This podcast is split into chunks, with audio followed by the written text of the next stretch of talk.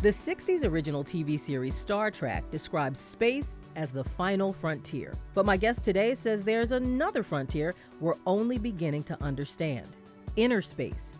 His research has led him to understand how so called mindful meditation and prayer can not only help to manage stress and negative thoughts, but it can actually change the neurological makeup of our brains. Good morning. This is Fordham Conversations. I'm Robin Shannon.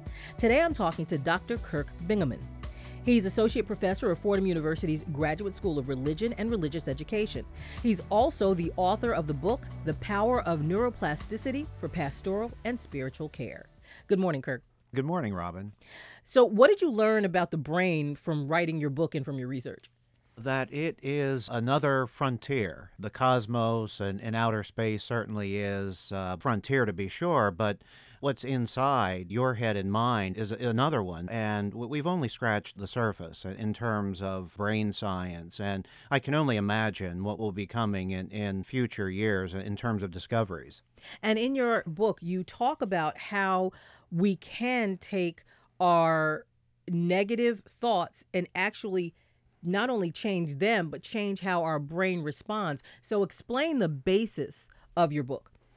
The book uh, explores, uh, as I put it in the title, the power of, of neuroplasticity. And you're going to have to define that for those of us who don't have a dictionary okay. with us right now. well, in, in, in, in years past, uh, it was thought that by a certain age, the, the brain is fixed.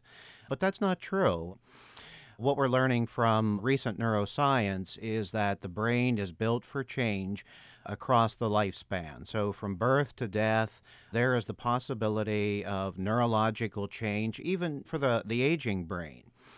I think this is really exciting news, particularly for a day and age that I feel more and more is characterized by higher and higher levels of anxiety. Uh, people in our care, clients, congregants, uh, more and more concerned, anxious, worried uh, about the future, and there was always the assumption that, uh, well, for the next generation, they're going to have a better future than I did. Uh, my child will, will have it better. And, and, and now, in, in a way, all bets are off. Uh, it, it's uh, a lot of un- uncertainty about future for, for the nation, the, the world, for me, et cetera, et cetera. So it's a good thing through your book that we're learning that, okay, I have some hope now. My mind didn't shut off when I was like 25 or 30, that there is an opportunity for change if I just take the initiative and do it. Yes, if you're an anxious person, and who isn't? I now go on the assumption that uh, everyone's feeling anxious. These days, it's not a matter of if, but to what degree. And what do we do with that? Practitioners, uh, you know, first and foremost, what do we do with our own anxiety and uh, in so doing, uh, help those in our care with, with, theirs. Kirk, through your book, did you look at any specific types of anxiety? So, what are some of the most common fears or anxious thoughts that the average person has? I certainly think, in relation to the future, our children, our grandchildren, uh, will they inherit a better world? That's always been the American dream. And now we're not as sure. And they're really big issues on the front burner these days the, the economy, uh, national economy, a global economy, climate change, right? You know, what, what the heck's going on? I think that these are concerns that everyone has, and if we put it in uh, the language of spirituality, how to stay centered and grounded, even when we notice our anxious thoughts and feelings. Now, part of what you talk about is mindful meditation. First of all, is this different than the meditation that we're more familiar with in the media? You can look at it right from the, the standpoint of, of Eastern uh, thinking and practice would be mindfulness, breathing, meditation. From a Christian standpoint, it, it would be uh, contemplative prayer, contemplative uh, spiritual practice that one does on a regular basis just to start the day. And the thing about that, after a while, if the, the meditational contemplative practice becomes a regular thing, that it becomes a way of life. So, what I did in my meditation this morning, I take with me into the day. If I'm late for a meeting and I'm stuck at a red light, I can come back to that. my sacred word, my mantra to recenter. So, to sort of define it, Kirk, it's like my conversation with myself to keep me calm and focused and not necessarily responding to some of the outward stresses, not being reactionary, but more so being at a place where I'm not going to let these outside forces move me to do something that I might not necessarily want to do. I'm more focused on what I need to do. Sure. And sometimes they will. I think that the important thing here is that we don't want this to come across as something unrealistic, that, you know, I'm going to get it right every time. I'm going to stay calm and centered uh, every time because, uh, you know, I've, I've been. Uh, doing contemplative uh, meditational practice for a while now, and, and I think it's helping.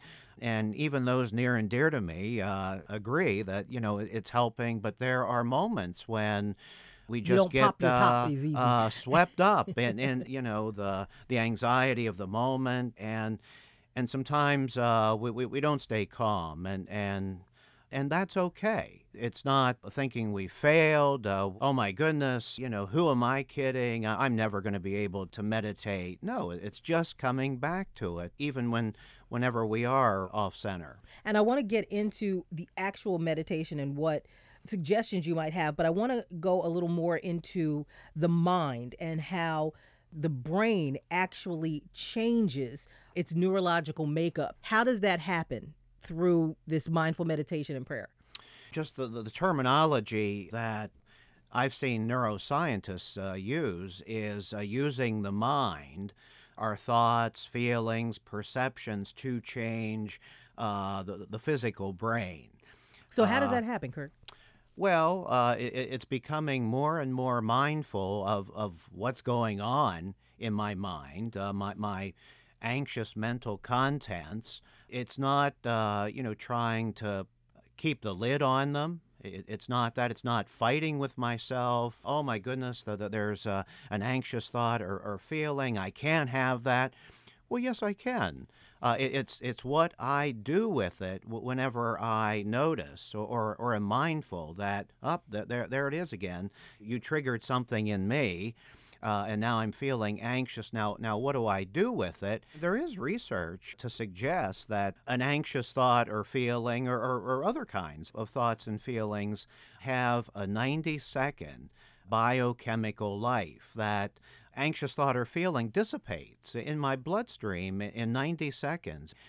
As long as I don't latch onto it and feed it, struggle with it, and fight with it, because then that fires up parts of the brain that we call the warning center, the stress center, to use a brain term, the amygdala and that's exactly what we don't want to do. So, uh, bottom line, uh, the, the, anxious thoughts and feelings can come and go. I, have heard uh, contemplative practitioners talk. Imagine them as clouds in the sky. Uh, so there it is, and like clouds in the sky. So our negative thoughts are clouds in the sky. As clouds in the sky, they don't stay there forever, or or or waves ebbing and flowing on, on the beach. They come and go, and let them come and go. We don't have to do anything other than be mindful that, yeah, that's an anxious thought or feeling that I have in this moment. I don't have to indulge it, feed it, deny it, or try and repress it because that becomes ultimately counterproductive. So, what you're saying is if I have a negative thought, instead of one automatically reacting to it and holding on to that negative thought, if I can find a way to release it within 90 seconds, that will physically change my brain and my the chemistry in my body. Is that correct? It has uh, an impact on the functioning of the brain, and over time, it, it has a, an impact on the anatomical structure. This is not easy overnight solution. This is something that we have to embrace for a lifetime. So I am finding a way to let whatever comes to mind come and go in its due process.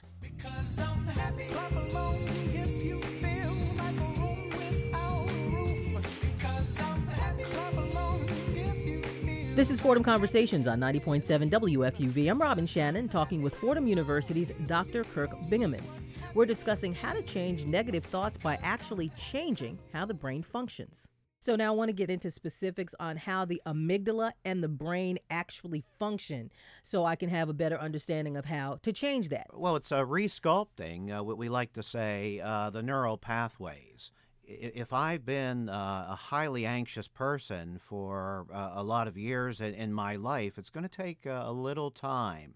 In you know highly anxious uh, moments, what happens is that the amygdala in a split second, a nanosecond, orders a takeover of higher order consciousness. In that split second, it hijacks our higher order consciousness.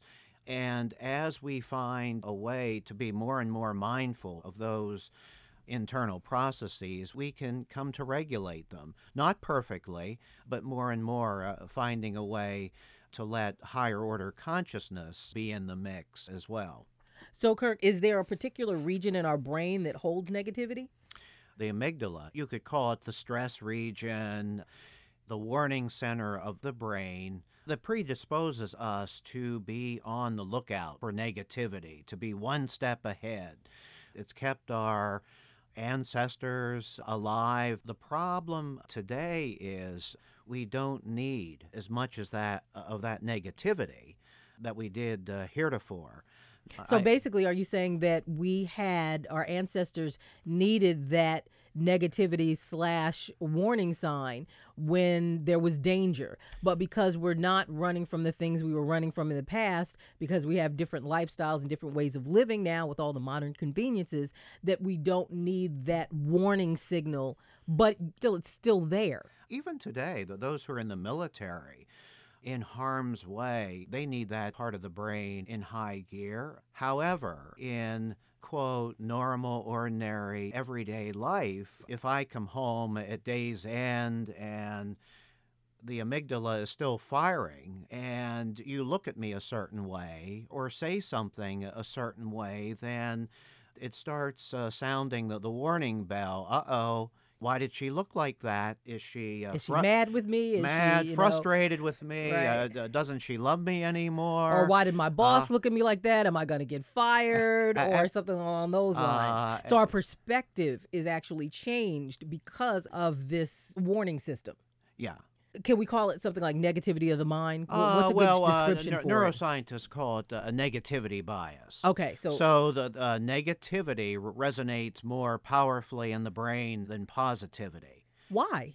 That's just where it is at the moment. so uh, we respond easier to things that are negative than we do positive. Well, you can do something nice for me, positive. I'll record that but it doesn't have the same intensity as if you said something uh, negative to me or, or we had a negative interaction that the brain remembers that uh, more vividly than positive actions affirmations and, and that's why there are these studies that indicate that to keep the brain in balance there has to be a three to one positivity to negativity ratio. If we have a negative interaction, then we need to balance that with three positive affirmations if it's uh, relational.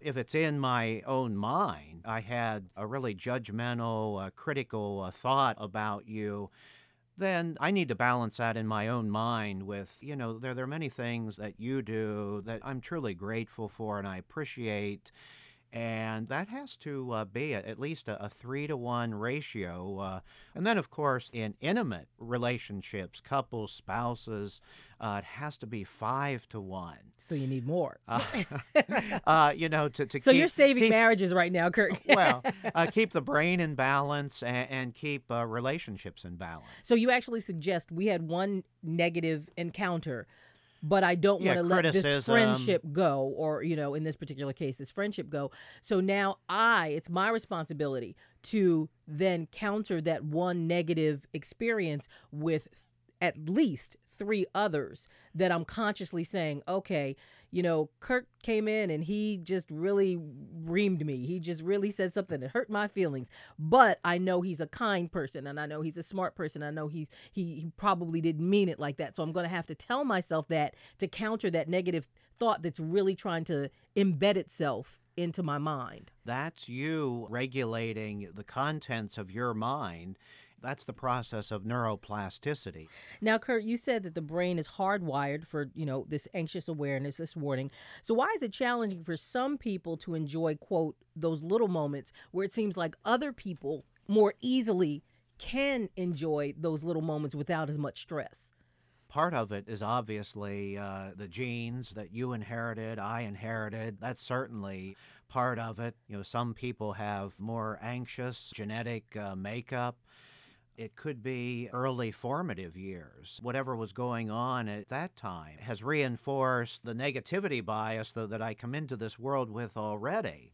There are certainly uh, some people uh, seemingly more anxious than others. The good news is that uh, wherever you are on the spectrum, you can still be starting today, tomorrow, with a contemplative meditational practice that if you do it on a regular enough basis that over time it's going to change your brain structurally and in terms of its functioning. So by using this mindful meditation and prayer, even if someone is stressful a lot or stressful a little, you can still change the neurons in your brain by this mindful meditation and this prayer. Absolutely. And to say it another way, it's about the practice. If you look at it in terms of cognitive therapy, cognitive therapists like to give homework. We could call it practice. If you're coming to see me for pastoral counseling, I might say uh, and would say, Robin, what if you do 10 minutes of contemplative meditational practice a day?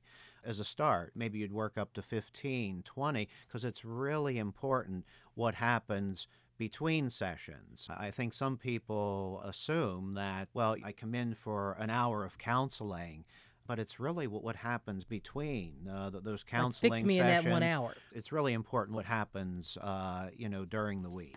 Now, Kirk, does this idea work for everyone? What about someone who might have some kind of mental challenge or anxiety disorder? Yes. Uh, you know, if it's uh, in clinical uh, terms, if someone has GAD, uh, generalized anxiety disorder, absolutely. It can be something that they begin uh, to put into practice. They could need something uh, additional regular counseling or, or psychotherapy, and, and, in some cases, uh, depending on the level, uh, medication, and that could be a uh, combinational treatment plan. So it, it varies from uh, person to person. Kirk, as you said, um, this particular idea was to help religious and spiritual leaders use neuroscience, you know, to help others. Can it be used by any leadership?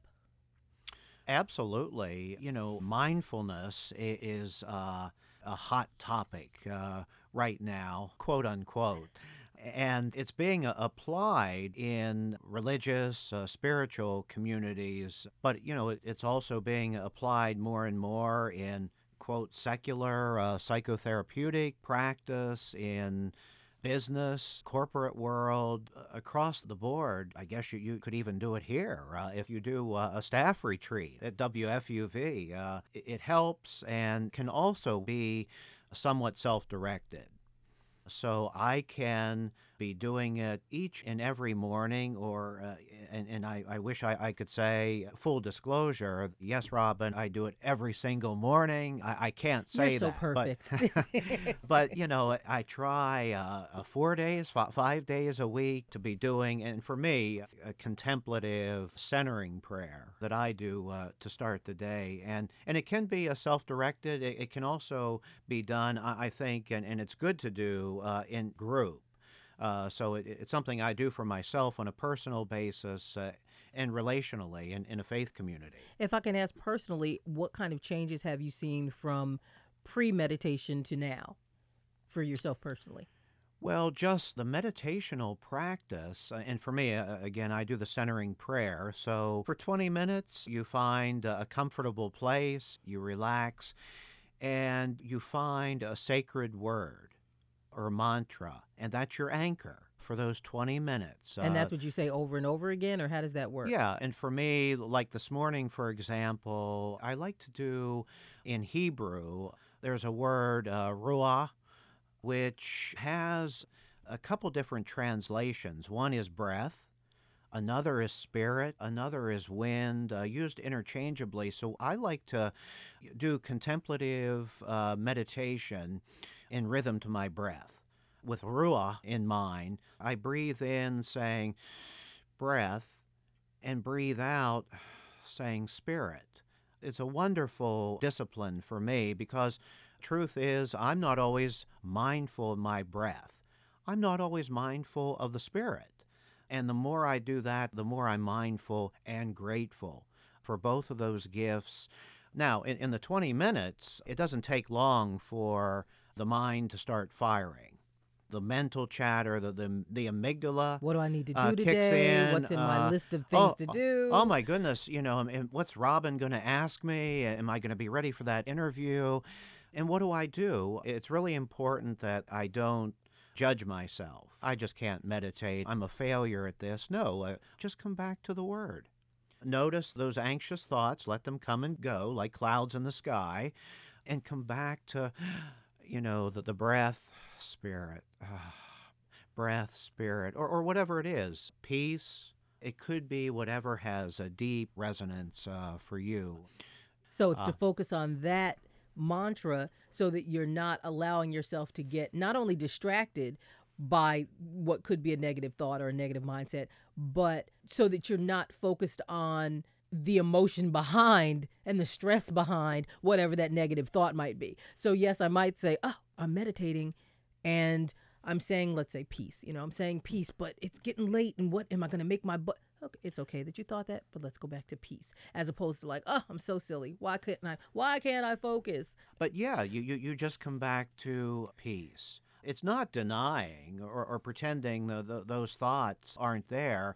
Oh my goodness, I didn't get uh, you know dinner for tonight. Peace, you know, Right. just it's just just com- not judging them. yeah, because when we do that, that train's leaving the station, so to speak. What the- happens to the brain when we and, do that? and Kirk? we get on that uh, rather than coming back to the to the more peaceful uh, train of, of our uh, you know centering practice. when we do that, what happens to the brain? it feeds those limbic structures. Uh, you know, they're, they're starting to fire. Uh oh, or, are, you ready for that meeting? Uh oh, or are you ready for class tonight? And, you know, God. and that's what we're trying to change. We're trying to change that Uh, that where it fires. and God bless it. It's trying to keep us alert. Don't forget, because uh, my goodness, if you're not ready for class, that won't be good. It won't be good. And I like to be prepared and teach a good class, but this is my meditation time. I'll deal with that in 20 minutes. This is my centering time. and a way to stay focused and in the present as opposed to what we were talking about earlier focusing on the future and the anxiety and the stress that might come with the what if down the road Absolutely. I think human beings, we spend so much time regretting well, what we did or, or didn't do in the past. And look, uh, we can all learn from past mistakes, but you're going to make them, I'm going to make them. So much of our, our thought, focus, energy is invested in, in replaying the past or anticipating what might be coming in the future. And, and I, you know, and we miss the present yeah, and, and I'm I'm so mindful of uh, Jesus' teaching. Uh, do not be anxious about tomorrow. Sometimes easier said than done. And he adds, uh, you know, just come back to today, because truth is today has enough to deal with. The wisdom of uh, a day at a time, uh, truly. kirk now you said you've received pushback when you suggested making contemplative prayer and meditation a regular part of a person's life why do you think you received the pushback not so much pushback, you know, maybe a casual interest, sometimes not grasping the, the importance of this. And, you know, historically in religious faith communities, uh, that there's been a lot of emphasis on uh, what you believe, what the church teaches, the doctrine of the church, all important.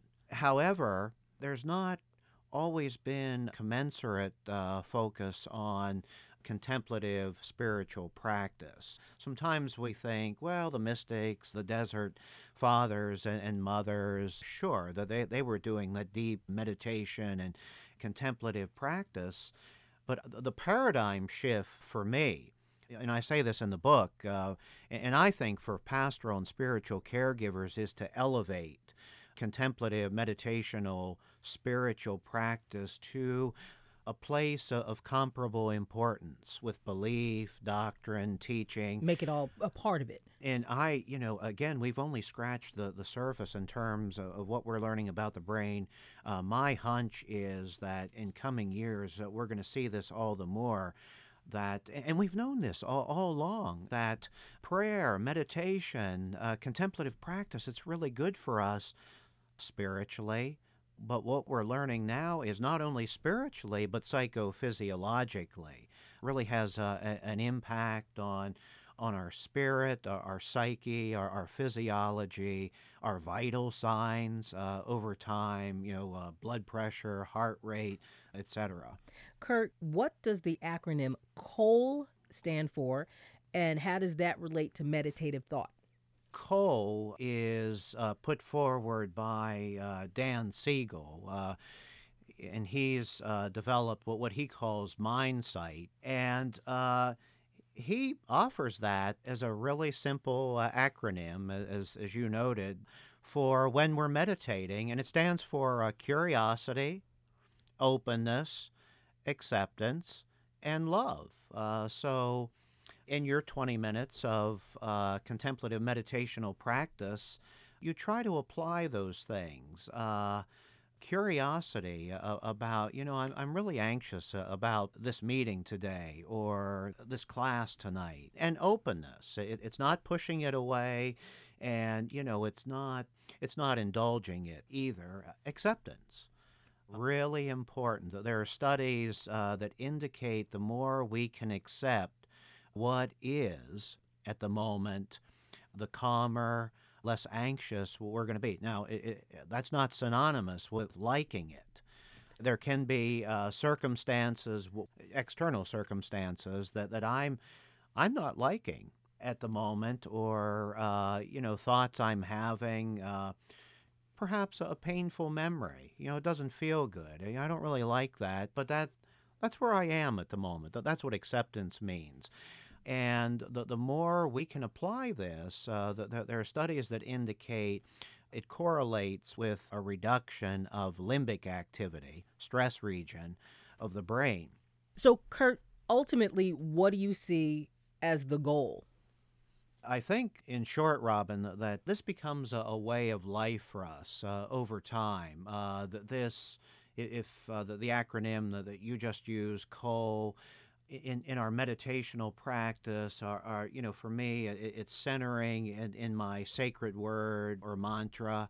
For the 20 minutes uh, of meditational practice uh, I, I, do in the morning, and I take that with me in, in, into my day. And over time, it starts becoming a, a way of life that it's not just something I, I do that there's 20 minutes in the morning, but it, it's something I do when I'm feeling anxious or, or frustrated at points during the day and in a meeting, uh, stuck in traffic, you know, late for an appointment. You know, I, I, I can come back to that. Uh, and, so, and, from a neurological point of view, is there maybe a difference between the way someone whose brain works who meditates as opposed to someone the way their brain works who doesn't mm. meditate? Yeah, that's a really good question. And uh, a researcher at Harvard and Massachusetts General Hospital, Sarah Lazar, has been doing studies on meditation, brain studies, uh, for well over a decade now. And uh, her, her, her bottom line finding is, is that the brain of a meditator is different from the brain of a non meditator, and really important, even at rest. Uh, so it's not just, well, the meditator's brain is different when engaged in meditation. No, even at rest uh, throughout the day, it looks different on a brain scan uh, fr- from that of a non meditator.